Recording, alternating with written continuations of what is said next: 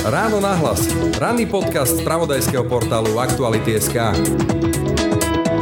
Ten rozpočtový proces beží od februára. Prebiehali dlhé, konštruktívne, ťažké rokovania s všetkými dotknutými stranami. To znamená, dnes len zjednoduším tak od pása povedať, že zoberte tam alebo pridajte tam stovky miliónov. Znie veľmi ľúbivo alebo jednoducho, ale má to nedozierne následky. Ak ktokoľvek nájde nejakú, nazvem to, možnosť vylepšiť ten rozpočet, my budeme radi, sme pripravení k nemu diskutovať. Vláda schválila štátny rozpočet na budúci rok v parlamente, ale stále nie je isté, či ten tento rozpočet e, dostane aj podporu. Aktuálne štátny tajomník ministerstva financí pozval na rokovania stranu SAS, dnes už opozičnú stranu SAS, pretože Sulíkovi liberáli odmietajú tento rozpočet e, podporiť s tým, že je príliš nafúknutý, zbytočne mrhá financiami verejnými.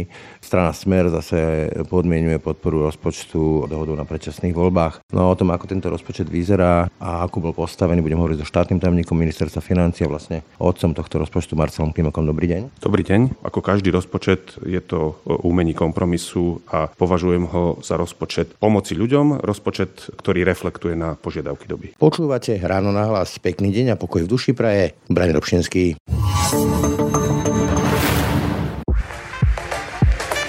Chcete nové SUV ešte dnes? Príďte si poň do Fordu. Populárny model Ford Kuga, s ktorým zdoláte hory aj mesto, je pre vás dostupný i hneď. A to ako diesel, benzín aj hybrid. K tomu možnosť predlženej záruky a gratis servisu na 5 rokov alebo až do 120 tisíc kilometrov. Ak podnikáte, vozidlo si výhodne prenajmite a všetky starosti nechajte na nás. Pre viac informácií a okamžite dostupné vozidlá navštívte Ford SK. Počúvate podcast Ráno na hlas. Začnem tak možno netradične. Ste hrdí na ten rozpočet? Skoro každý rozpočet je umením možného a umením kompromisu. To znamená, aj tento rozpočet je v zásade kompromisom medzi požiadavkami rezortov, ktoré samozrejme vždy majú veľké plány, nutnosťou doby, tá je najväčšia, to znamená reagovať na trojitú krízu, ktorú dnes máme, ukrajinskú, inflačno-energetickú a zároveň pandemickú a možnosťami finančnými, ktoré nám či už príjmová stránka, ale aj rozpočtové pravidla umožňujú. Takže v tomto, ako každý rozpočet, je to umení kompromisu a považujem ho za rozpočet pomoci ľuďom, rozpočet, ktorý reflektuje na požiadavky doby. Hovoríte rozpočet pomoci ľuďom, tak to sa vlastne aj v podstate volá. SAS napríklad ale hovorí, že to sa len tak volá, ale v skutočnosti tak nie je, že je príliš nafúknutý, že nemyslí na zdravie verejných financií. Úplne na úvod. E, vy ste mali takú blogovú prestrelku s e, Marianom Vyskupičom a mňa tam zaujalo, že vlastne na všetky tie jeho námietky ste reagovali, neprichádza do úvahy. Že to nie je možné, čo aj armáda, čo ja viem, e, štátni zamestnanci a tak ďalej a tak ďalej a tak ďalej. Vládna koalícia nemá väčšinu a chce získať väčšinu pre rozpočet, tak musí robiť kompromisy. Dá sa tak jednať, že ani jedna strana nemieni ustúpiť? Aby som to upresnil, ja som vysvetľoval pozíciu, prečo tie výdavky sú, aké sú. Ak si povieme armáda, veľmi jednoducho, máme tu medzinárodný silný záväzok, ktorý je len zdvojnásobený existujúcou, prebiehajúcou vojnou na Ukrajine, ktorý už pred vojnou na Ukrajine hovoril, že máme mať výdavky na obranu na úrovni 2%. Volá sa to tzv. Defense Investment Pledge, e, to znamená... Áno, to znamená 10 rokov starý záväzok, ktorý sme povinní naplniť je to náš medzinárodný záväzok, potvrdený predchádzajúcim prezidentom, ale aj súčasnou pani prezidentkou a tento záväzok si vláda ctí a musí ho naplniť obzvlášť kvôli tomu, že na našich východných hraniciach je vojna. Nespochybňujem ten záväzok ani realitu ruskej agresie na Ukrajine, ale chytím sa toho slova, že musí. No nemusí. Veď ešte prezident Trump, keď bol v Spojených štátoch, kritizoval, že vlastne skoro nejaká krajina na to neplní tie záväzky. Keby sme dali o 200 miliónov, povedzme, vymýšľam si to číslo menej, nebolo by to 2%, ale 1,8%, tak myslím, že na to sa nezrúti a Putin nevtrhne do Bratislavy.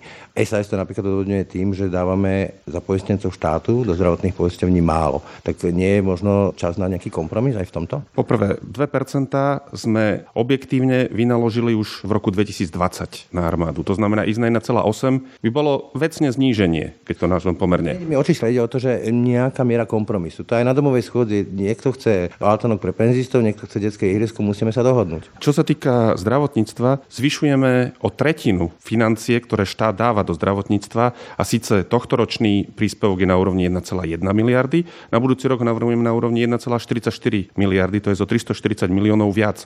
To znamená, všetkým týmto dohodám, alebo teda tej príprave rozpočtu, ten rozpočtový proces beží od februára, prebiehali dlhé, konštruktívne, ťažké rokovania s všetkými dotknutými stranami. To znamená, dnes len zjednoduším tak od pása povedať, že zoberte tam alebo pridajte tam stovky miliónov, znie veľmi ľúbivo alebo jednoducho, ale má to nedozierne následky. To znamená, hľadiska vecného urobilo ministerstvo financí všetko preto, aby našlo kompromis a verte mi, že tie rokovania boli ťažké, lebo skutočne, ako som to aj písal, boli hrozby demisí, tam boli hrozby štrajku, viete, že zdravotníci naposledy mali problém s rozpočtom. To znamená, ja považujem ten rozpočet za vyvážený v tom, že rovnaký nepokoj je skoro na každej strane, rovnaký nepokoj je aj pri tomto rozpočte a keď sú všetci s dohodou trochu nespokojní, tak je to tá dohoda, ktorá predstavuje optimálny kompromis. No, vy hovoríte všetci, ale to hovoríte za nejakú vládnu koalíciu a vrátim sa k politickej realite, lebo to je zákon a schvaluje sa v parlamente. A v parlamente tú väčšinu nemáte. A tam sa musíte dohodnúť tak, aby boli všetci spokojní. Čiže opäť, pripúšťate nejakú mieru kompromisu, nejaké ústupky, alebo čo je dané, to je dané a žiadny kompromis neprichádza do úvahy. Rozdiel by som to na dve roviny. Nazvem to odbornú a politickú. Vy sa viac pýtate na tú druhú. Ja poviem, že z hľadiska tej odbornej alebo expertnej úrovne sme urobili všetko na ministerstve financí preto, aby rozpočet bol optimálny, to znamená vyvažoval všetky požiadavky. Takto sme si ho aj obhájili na hospodárskej a sociálnej rade a takto som aj ponúkol SAS opakovane, verejne, keďže reakcia nebola, tak dnes aj oficiálnym listom, že sme pripravení všetky náležitosti, všetky podmienky, všetky body objasniť, vysvetliť, prediskutovať. Spýtať, keď ich pozývate na rokovania, či teda ste ochotní z niečoho zľaviť. Ešte raz, za ministerstvo financí sme pripravení na diskusiu objasniť všetky pozície. Ak ktokoľvek nájde nejakú, nazvem to, možnosť vylepšiť ten rozpočet, my budeme radi, sme pripravení k nemu diskutovať. Čo sa týka niečoho ako čisto politické rokovanie, tak tie nepatria na pôdu ministerstva financí. Tie. Povedzme, ja vám ponúkam treba takú možnosť, keď vám SAS povie, tak škrtnite z tej armády, alebo teraz ministerstva obrany nejakých 200 povedzme, miliónov, vymýšľam si to číslo teraz. Nestojí to za podporu rozpočtu? A ako som povedal, toto je odborná otázka. My sme ministerstvo financí, sme viazaní uznesením vlády, ktoré schválilo tento rozpočet tak, ako je. My sme pripravení ho do detailov rozobrať a vysvetliť. Ak vzniknú nejaké zaujímavé námety z diskusie s SAS. Sme pripravení ich nadniesť prostredníctvom pána ministra na vládu, ale tam ako ministerstvo financí a ja ako štátny zamestnanec vo verejnej funkcii so svojimi úlohami končím. To znamená, potom je už čisto, nazvem to, politická diskusia. Dobre, poďme teraz k tej vecnej stránke. Voláte to rozpočet e, pomoci ľuďom, upresním e, pár čísiel, 3,5 miliardy kompenzácie na energosektor, 3,4 plus 100 miliónov, to sú nejaké odmeny a platy štátnych zamestnancov plus nejaký miliardový balíček rodiny, tak vlajková loď Igora Matoviča a voči tomu stojí číslo 8 miliard, takmer 8 miliard, čo je 6,4% deficit. Igor Matovič ho často zvykne hovoriť aj na sociálne siete písať, že vlastne dávam učiteľov, dávam e, zdravotníkom, dávam rodinám, pretože nekradneme a každé euričko, aby som ho citoval. Ale nie je to skôr tak pri tých 8 miliardách, že dávame z toho, čo nemáme a budú to platiť naše deti a ich deti? Prvom rade to, čo je najdôležitejšie si povedať, je, že aj na budúci rok udržiavame nezmenený tzv. štruktúrálny deficit na úrovni 3%. Štruktúrálny deficit je ten, na ktorý sa... Áno, o tie jednorazové vplyvy, na ktorý sa, nazvem to, že medzinárodné inštitúcie, veriteľia, banky, investori pozerajú a ten držíme a sme s ním, nazvem to, že v strede poľa Európskej únie. Čo je... Predko, ale to číslo 8 miliard je hrubé číslo, to je proste dané. A tých 8 miliard znamená, že minieme o 8 miliard viac, ako máme. A môžeme si to dovoliť, lebo to budú platiť, my to budeme platiť. Áno. Každý na ministerstve financí by bol rád, keby sme mali situáciu, že máme vyrovnaný alebo prebytkový rozpočet. To mi môžete veriť. Bohužiaľ, realita je taká, že sme z hluku troch kríz, kedy tá základná fiskálna poučka hovorí, ste povinní kompenzovať alebo prispieť, alebo mať zvýšené výdavky, aby ste ten dopad krízy refinancovali. Ja som keynesian, že chápem to, že treba ako investovať a pomáhať ľuďom aj firmám. Čo je ešte dôležité v tomto súvise je, že skutočne je dôležité povedať, veľa zdrojov sme si požičali za nulové alebo záporné sadzby, ktoré nám teraz vo veľkej miere inflácia kompenzuje. Lebo v situácii, keď máte požičané z predminulého eh, teda z minulého roka za 0% a vy budete mať v dvoch rokoch, nazvem to, že infláciu odhadom 25%, tak vám sa pri influjúcich eh, príjmoch toto bremeno percentuálne znižuje. A to inak potvrdzujú aj RRZ. Sa spaluje dlhy, to súhlasím, ale aby to nebola politická kritika, zostanem povedzme u rozpočtovej rady a tá povedzme pomerne dosť e, silno strhala ten rozpočet minimálne z toho pohľadu ozdrovanie verejných financí. Poviem pár pointov. Jedna pointa, vláda v tretí rok nepredstavila, už e, opätovne nepredstavuje žiadny seriózny plán konsolidácie, uveriteľný rozpočet na, alebo sa robí v trojročný rozpočet v podstate výhľadovo, tak ani tam nevidíme nejakú zásadnú konsolidačnú snahu. Tak trošku podceňuje niektoré výdavky, čo sa týka napríklad energií pri tej inflácii, ktoré budú nadstreluje niektoré príjmy, nemá uveriteľný dlhodobý plán na finančnú podporu alebo teda sanovanie rodinného balíčka. Inými slovami, riaditeľ kancelárie rozpočtovej rady, pán Nový Sedlak, hovorí, že verejné financie slovenské sú v zlom stave a vláda nepredstavuje nejaký seriózny plán na ich konsolidáciu. Ja si vážim každý analytický vstup k diskusii o stave verejných financií. V skutočnosti platí, čo som povedal. Jedinú pravdu, jediný pravdivý obraz nám ponúkajú finančné trhy. Dnes je úročenie slovenských 10-ročných dlhopisov, čo je základný benchmark, na úrovni zhruba 3,6% Nemci ako benchmark sú niekde na úrovni 2,2 Gréci sú 4,7 Maďari sú na 10%, Poliaci sú pod 6%. To znamená, sme v strede poľa, čo sa týka úrokov. Sme v strede poľa, čo sa týka dlhu, respektíve pod priemerom, lebo vážený dlh Európskej únie je na 88%, slovenský hrubý dlh je 62%, čistý dlh je na úrovni okolo 50%, lebo tam máme veľkú hotovostnú rezervu. Viete, že je rozdiel, čo viem, že keď sú zadlžené Spojené štáty a Slovensko, Spojené štáty dlhodobo môžu byť zadlžené výrazne masívnejšie ako Slovensko. Slovensko môže skončiť ako Grécko. To bol príklad, nehovorím, že tak skončí. Odmietam reči o gréckej ceste. Ja som nemyslel, len som chcel len som chcel povedať, e, aby som e, to upresnil, som chcel povedať, že my si nemôžeme dovoliť tak zatínať sekeru ako štáty typu Japonsko alebo, alebo Spojené štáty. Preto sa striktne držíme odporúčanie Európskej komisie, ktorá aj na tento rok e, hovorí, že pre krajiny so stredným dlhom, ako sme my, teda pre budúci rok by nemali dekonsolidovať štruktúrálne a presne preto sa náš štruktúrálny deficit nemení. To znamená, rešpektujeme autority a odporúčania Európskej komisie a robíme všetko preto, aby sa dlhová pozícia Slovenska, ale aj úroková pozícia, ale aj deficitová pozícia na tej zásadnej úrovni nevymykala možnostiam, rámcom Slovenska. A to sa deje, ak ste pozreli si deficity 20, 21, sme hlboko pod priemerom Európskej únie. A sa vylepšili následne. Áno, áno. To znamená, Určite si môžeme povedať, že v porovnaní s tým, ako sme do krízy vstupovali, a viete, že tie prvotné návrhy rozpočtov v roku 20, teda novela, aj v roku 21 hovorila o 10, respektíve 7,4% deficitu, tak sme dostali na úroveň niečo nad 5% To znamená, snažíme sa spravovať veľmi prudentne verejné financie a myslím si, že finančné trhy to do nejakej miery vidia a oceňujú, ale platí, čo ste povedali. Vždy, vždy platí to, čo ste povedali, že samozrejme v tých eh, krízach tie peniaze sa stiahujú do veľkých a bezpečných krajín, preto Nemecko, Spojené štáty, Japonsko, ktoré sa financujú vo vlastných menách, majú, majú väčšiu ochranu a my kvôli tejto zraniteľnosti práve preto pristupujeme veľmi prudentne k tomu a nadštruktúrálny deficit na budúci rok dávame iba jednorazovú pomoc. To znamená, výdavky sa okresali, skutočne veľmi sa okresali, nie je skoro nič na špecifické priority rezortov. Všetká pomoc nad rámec štruktúrálneho deficitu ide na jednorazovú pomoc. Ja vás rozhodne nechcem obviniť, že to robíte ako počiatek.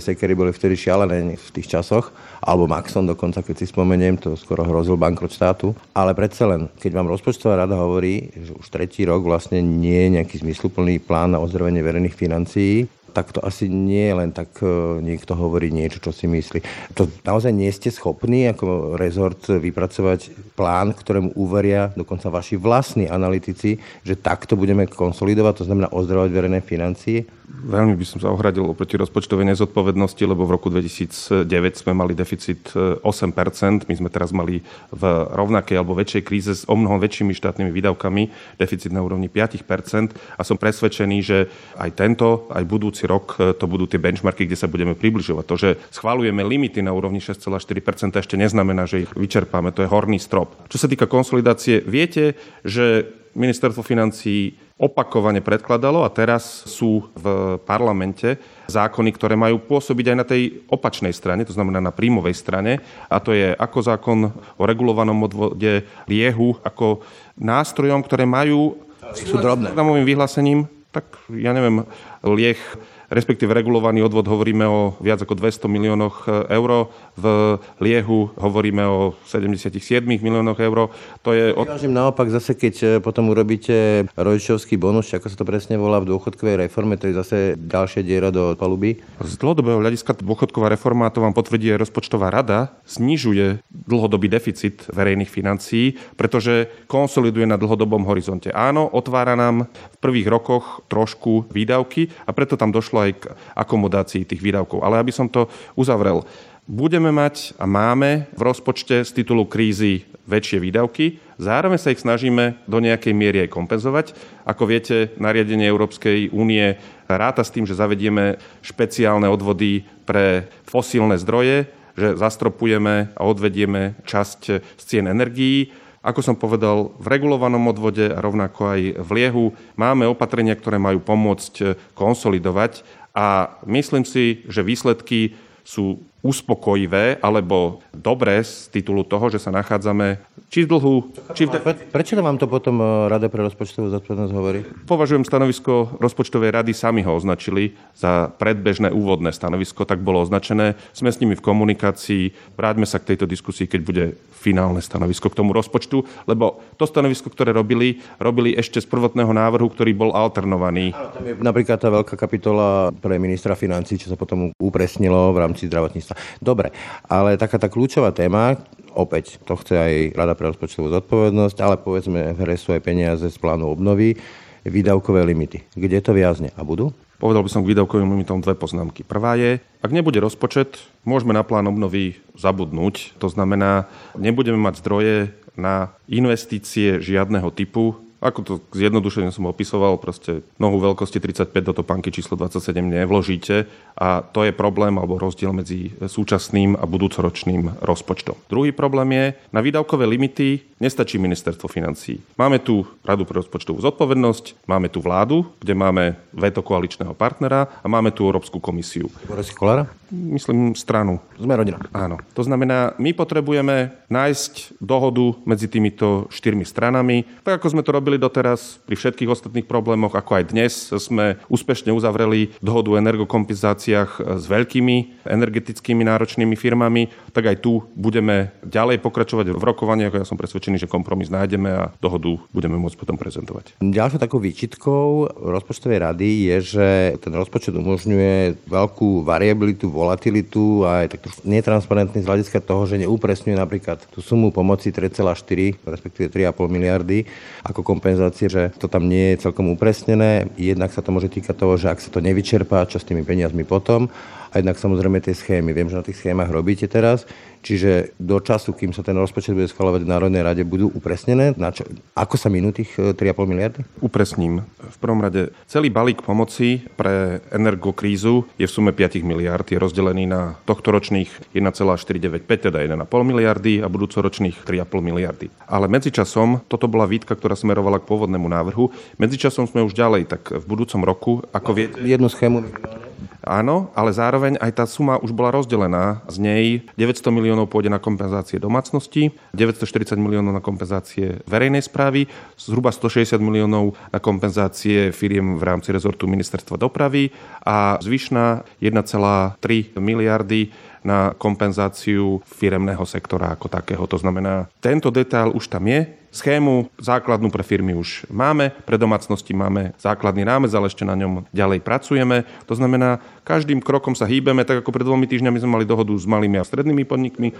Dnes sme ohlásili dohodu s veľkými energeticky náročnými podnikmi. Okamžite potom, ako myslím minulý štvrtok pani prezidentka podpísala návrh novely zákona o štátnom rozpočte, dnes sme schválili energozákon a poskytovanie týchto dotácií. Zároveň dnes odchádza schéma do Bruselu a už sme aj dohodli balík a mechanizmus pre energeticky náročné firmy. A tu si dovolím dať tú poznámku, ktorá trošku smeruje k tomu, čo ste vy tak nadnášali. Robíme to veľmi zodpovedne, lebo táto schéma pre energeticky náročné firmy je na tento rok rámcovaná 40 miliónmi. Čo s ohľadom na to, aký veľký balík máme, považujem za rozpočtovo veľmi až extrémne zodpovedné riešenie, že sme sa dokázali so zástupcami zamestnávateľov dohodnúť na takomto riešení. To vám rovno skočím do reči, lebo napríklad e, na rozdiel od SAS, ktorá hovorí, že to je nafúknuté, tak e, pán Machunka z AZZ, teda Asociácie zamestnávateľských zvedov a združení hovorí, že tiež je to kompromis a že chceli by, alebo očakávali by, alebo bolo by aj fajn viac a dáva to do kontrastu, povedzme, že s Nemeckom, kde naozaj tá pomoc je enormne rádovo vyššia, čo môže mať aj pomerne zásadný vplyv na konkurencieschopnosť slovenských firiem. Môže to mať tento dopad, čo by potom viedlo samozrejme aj k e, zniženiu ekonomického rastu a zniženiu príjmov. Vyvrátim ten bod. Návrh s použitím tejto 40 miliónovej schémy bol návrh po dohode a bol to návrh zamestnávateľov, to znamená firiem. My sme s tým súhlasili, to znamená, beriem, že sme na jednej lodi, čo sa týka formy, aj čo sa týka výšky. To znamená, to, čo hovorí pán Machunka, je B. Áno, musíme ešte diskutovať o budúcom roku, kde sa tiež situácia vyvíja a nejaká iná bola pred e, dvomi týždňami, ale aj tam budeme pripravovať schémy pomoci tak, aby Slovensko, pokiaľ možno neutrpelo, ale je pravda, že ten návrh Nemecka... Tomu sa nedá konkurovať. Využívajúci tú enormnú hospodárskú silu Nemecka, vyvolal búrku nevôle. Francúzi napríklad, jasne. Ale bude to mať ten dopad, že môže to výrazne znížiť konkurencieschopnosť slovenských firiem, čo by malo samozrejme dopad na ten kolač, ktorý si vieme rozdeliť. Použil by som slova Nestora, ten most prejdeme, keď pri ňom budeme, ale rokujeme o pomoci pre rok 23 a potrebujeme mať prv všetky vstupy, čo sa týka toho dopadu. My zase vidíme, že v časti energeticky nenáročných, dajme tomu služieb, ten dopad nie je až taký drastický, že by likvidoval, ja neviem, poradenské činnosti alebo právne kancelárie alebo niečo podobné. Fokus je na tie energeticky náročné služby a výroby. Jemu sa budeme venovať. Kým Hovorím, pred dvomi týždňami bol benchmarking celoeurópsky, ktorý nám vychádzal na tej úrovni 199 a 99, že sme pod priemerom. Teraz uvidíme, ako sa situácia zmení a zároveň uvidíme, ako sa budú vyvíjať aj ceny.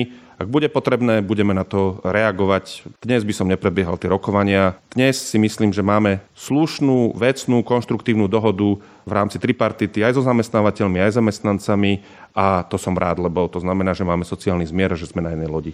Jedna otázka k rozpočtu. Hovorí to síce rozpočtová rada, ale tento raz si požičam e, niekoho iného, a to konkrétne Ludovita Odora, viceguvernéra MBS, ktorý hovorí, že vlastne Slovensko, a hodne hovoria, uviazlo v pasti stredného príjmu a že takto to ďalej nepôjde, využívať povedzme to, čo nám pomohlo v 90. rokoch, nejaké automobilky a tak ďalej, že treba ísť do znalostnej ekonomiky, ale keď sa pozrieme napríklad na rozpočet pre vedu a výskum, na to, ako nám odchádzajú veci, lebo proste to tu nejde, tak e, to asi nevyrieša povedzme, že vyššie platy učiteľov. To by chcelo asi nejakú sofistikovanejšiu podporu vedy a podobne. Najsofistikovanejšie, čo je odpoveďou na vašu otázku, je predsa plán obnovy a odolnosti. V ňom adresuje táto vláda všetky alebo tie najdôležitejšie štruktúrálne problémy. Vrátane reformy školstva, vysokého školstva, ale vrátane reformy zdravotníctva, respektíve siete nemocníc, súdnictva, súdna mapa a tak ďalej. To znamená, plán obnovy je tým balíkom reakcie, akým na novo Slovensko nakopnúť do ďalšieho rozvoja, mimo toho, že tu máme naďalej štruktúrálne fondy z nového programového obdobia. A to poukazuje na to, že táto vláda si je vedomá tých víziev. Áno, je pravda, že počas uplynulého desaťročia Slovensko neprogresovalo, alebo teda nevykazovalo žiadnu aktivitu vo vzťahu k reformám a stagnovalo z určitých pohľadov. A tento dlh sa zase naakumuloval a potrebujeme sa s ním vysporiadať. A to presne vláda sa snaží robiť v rámci tých možností, ktoré nám tu teraz kríza vyvolala, ale zase obvykle krízy sú tým bodom, ktoré nakopnú spoločnosť ak ju nezlomia. Ale e, skúsim polemizovať, povedzme sa vrátim k tomu rodinnému balíčku, kde ja naozaj nespochybňujem, že rodiny si zaslúžia, však naozaj tie centové prídavky a ich zvyšovanie, ja som to zažil na vlastnej koži ako otec. Na druhej strane veľká kritika je jednak neadresnosť, že to dostávame aj upper middle, to znamená vyššia stredná trieda. A druhej strane opäť aj rozpočtová rada hovorí, že nie je to dlhodobo finančne kryté. A povedzme v polemike s tým, že možno by tie vyššie vrstvy to nemuseli dostať a miesto toho by to mohli dostať veci. Dobre, mali sme tu dlhú vládu strán, alebo strany, ktorá sa deklarovala ako sociálna demokracia a počas toho, nazvem to 10 ročia, alebo počas tých 14 rokov sa na Slovensku v zásade neudialo nič zásadné vo vzťahu k podpore rodine, práve naopak. Slovensko bolo posledné vo vzťahu k ohrozeniu chudobou rodín s deťmi versus ostatné. Kočikovné. Vrátanie všetkých sociálnych dávok tento rozpor bol. To znamená, ja si myslím, že podpora rodiny je legitimná politika, ktorú nespochybuje. Len sa pýtam o to adresu. Končím. Hej, hej. Nespochybňuje nikto, je to politika tejto vlády. A čo sa týka adresnosti, tie kritické hlasy, teraz keď si zoberiem napríklad SAS, ma veľmi prekvapujú, až zaskočili, pretože znižovanie daňového zaťaženia, či čím daňový bonus je. Je presne liberálna politika, na ktorej stoja mnohé liberálne strany a to sa deje. V súlade s vyhlásením znižujeme daňové zaťaženie aktivity, teda práce, prostredníctvom daňového bonusu, to znamená tým, ktorí tie zvýšené výdavky majú. Ja s týmto súhlasím, však som sa aj s pánom Vyskupičom vyhádal. Na druhej strane, viete, že potom to ale vlastne nezasahuje cez ten daňový bonus práve tie najslabšie, najzraniteľnejšie vrstvy. A to práve, to sa bavíme o tej adresnosti, že tí najslabší to nedostanú. To sa zmenilo, lebo predtým sa daňový bonus zapínal pri niečo na 300 eurách. Teraz sa vám klzavo hýbe od prvého eura a samozrejme, že treba ho vnímať v kombinácii s prídavkom na dieťa, ktorý doplňa tú sumu 200 eur. To znamená, je to balík pomoci, ktorý vychádza jednak z podpory aktivity a jednak teda tom prídavku čisto ako sociálna dávka. A čo sa týka jeho krytia, viete, že tam bola dlhodobá diskusia jednak vo vzťahu k príjmovým opatreniam, to znamená, tak ako som spomínal, tie daňové príjmy vo viacerých oblastiach. A samozrejme, časť toho krytia sa deje, a už sa aj udiela, z toho, že potláčame alebo efektívne potláčame daňové úniky. Ak viete, tak VAT gap, to znamená medzera na DPH sa znížila o štvrtinu zo 16,1 na 12,1 čo je 350 až 400 miliónov eur navyše. V tomto režime hovoríme, že tie zdroje na prídavky, respektíve na kompenzáciu časti daňového bonusu sú a tie dodatočné vytvárame aj v rámci hospodárskeho rastu. To znamená, je to legitímna politika, ktorá náleží k tomu, aby sme preplávali týmto náročným obdobím inflácie, energokrízy, vojny a tak ďalej. A ešte sa dotknem eh, verejných financií ako takých, teda zákona o rozpočtovej zodpovednosti. Vláda má ešte stále tú výnimku, ktorá končí, myslím, 5. maja budúceho roka a v prípade teda, že ten dlh, e, to posledné pásmo bude prekročené, tak tam sú také zásadné následky, ako vláda musí požiadať o dôveru v parlamente, 3% viazania plus vyrovnaný rozpočet, čo označujú vlastne všetci kompetentní za absurdné, že dokonca, že to sa nedá. Ako ste na to pripravení? Lebo to si žiada ten zákon e, revíziu, len to je ústavný zákon. Tak e, viete, že táto revízia vyše roka leží v Národnej rade a bola blokovaná bývalým koaličným partnerom, to znamená stranou SAS zmiňovala jeho revíziu daňovou brzdou, čo teda ale nemalo, nazvem to, že nejakú širšiu expertnú podstatu alebo podporu. Predovšetkým preto, že tým vystavujete verejné financie ešte väčšiemu riziku, ale hlavne je to neudržateľné, keďže sme členská krajina Európskej únie, ako viete, teraz príjmame príjmové zákony, nazvem to de facto dane na rafinérie, na skimovanie. Je to proste nepružné. Dobre, ale tú podporu... Nevieme to ani obhájiť, lebo teraz, keď pozriem sa dopredu e, do toho, od roku 2028 budeme splácať e, plán obnovy a ten sa bude splácať buď novými európskymi daňami a nikto sa nás nepýta, či máme nejakú daňovú brzdu alebo nemáme daňovú brzdu a táto otázka nepríde. To znamená, ten bod e, s daňovou brzdou aj pán Odor, ako ste ho spomenuli, považoval za nenáležitý. Tomu chápem, ale opäť tá realita bude taká, že a chce to aj rozpočtová rada novelizovať zákon o rozpočtovej zodpovednosti, lebo v týchto časoch sa ukazuje ako nepružný. Ale na to potrebujete 90. A nejaký kompromis opäť sa bude musieť urobiť, inak hrozí to, čo som teraz povedal pred chvíľkou, vyslovanie dôvery menšinovej vláde v parlamente a vyrovnaný rozpočet. Tu som už, e, myslím, popísal. Za ministerstvo financí sme svoju robotu urobili, návrh sme pripravili. Toto je už e, čistá otázka na politické rokovania. Ktoré... Tam, jasne, ale odborne teda, či tam vidíte nejaký priestor, ešte nejaké, nejaké možné kompromisy, dohody, ústupky? Ja ho považujem za pripravený v rámci možností ako najlepší možný z hľadiska odborného. Ministerstvo financí stále má veľmi kvalitný expertný stav, teda personál, obsadenie. Takže ak budú nejaké politické zmeny, je to otázka, hovorím, vyslovene len na politikov. Ja ich neviem ani predvídať, ani nejako ovplyvniť. Vecne teraz k tomuto zdraviu verejných financií a opäť si požičam rozpočtovú radu, ktorá hovorí, že dobre, krátkodobo sa nám ten dlh zníži, ale z toho dlhodobejšieho hľadiska napríklad demografické hľadisko a dôchodkový pilier a tak ďalej a tak ďalej, sú slovenské verejné financie v zlom stave a hrozí veľký, veľký problém. Vlasíte? Z dnešného hľadiska, ako hovorím, aj finančné trhy, aj ratingové agentúry, aj investori, aj banky to takto nevidia. Vidia nás ako spolahlivého, renomovaného, dobrého partnera. Samozrejme, vždy na výhľade sú nejaké rizika, ale tie sú, nazvem to, že v mnohých krajinách a treba ich adresovať. A áno, bude treba prijať opatrenia, ktoré z dlhodobého hľadiska, tak ako dôchodková reforma, budú stabilizovať to hospodárenie, tak aj v rozpočtovej oblasti ten vývoj bude prinášať výzvy. Ale čo sa týka dneška, čo sa týka aktuálneho pohľadu a strednodobého výhľadu, tá situácia je dobrá, nie sme na žiadnej gréckej ceste, Slovensko je renomovaným, akceptovaným a spolahlivým partnerom pre všetkých veriteľov.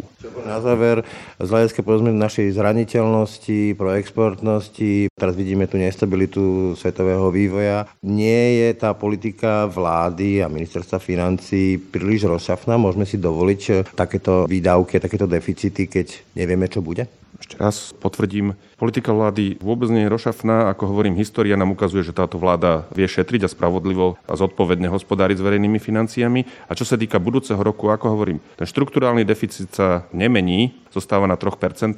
A čo sa týka jednorazových výdavkov, tie budú do maximálnej sumy 3,4 miliardy. Tam ešte nerátame možné zníženie o dohodu s Európskou komisiou, že realokujeme časť európskych zdrojov, čo by bolo v sume do 1,4 miliardy a zásadne by to to menilo tú pozíciu.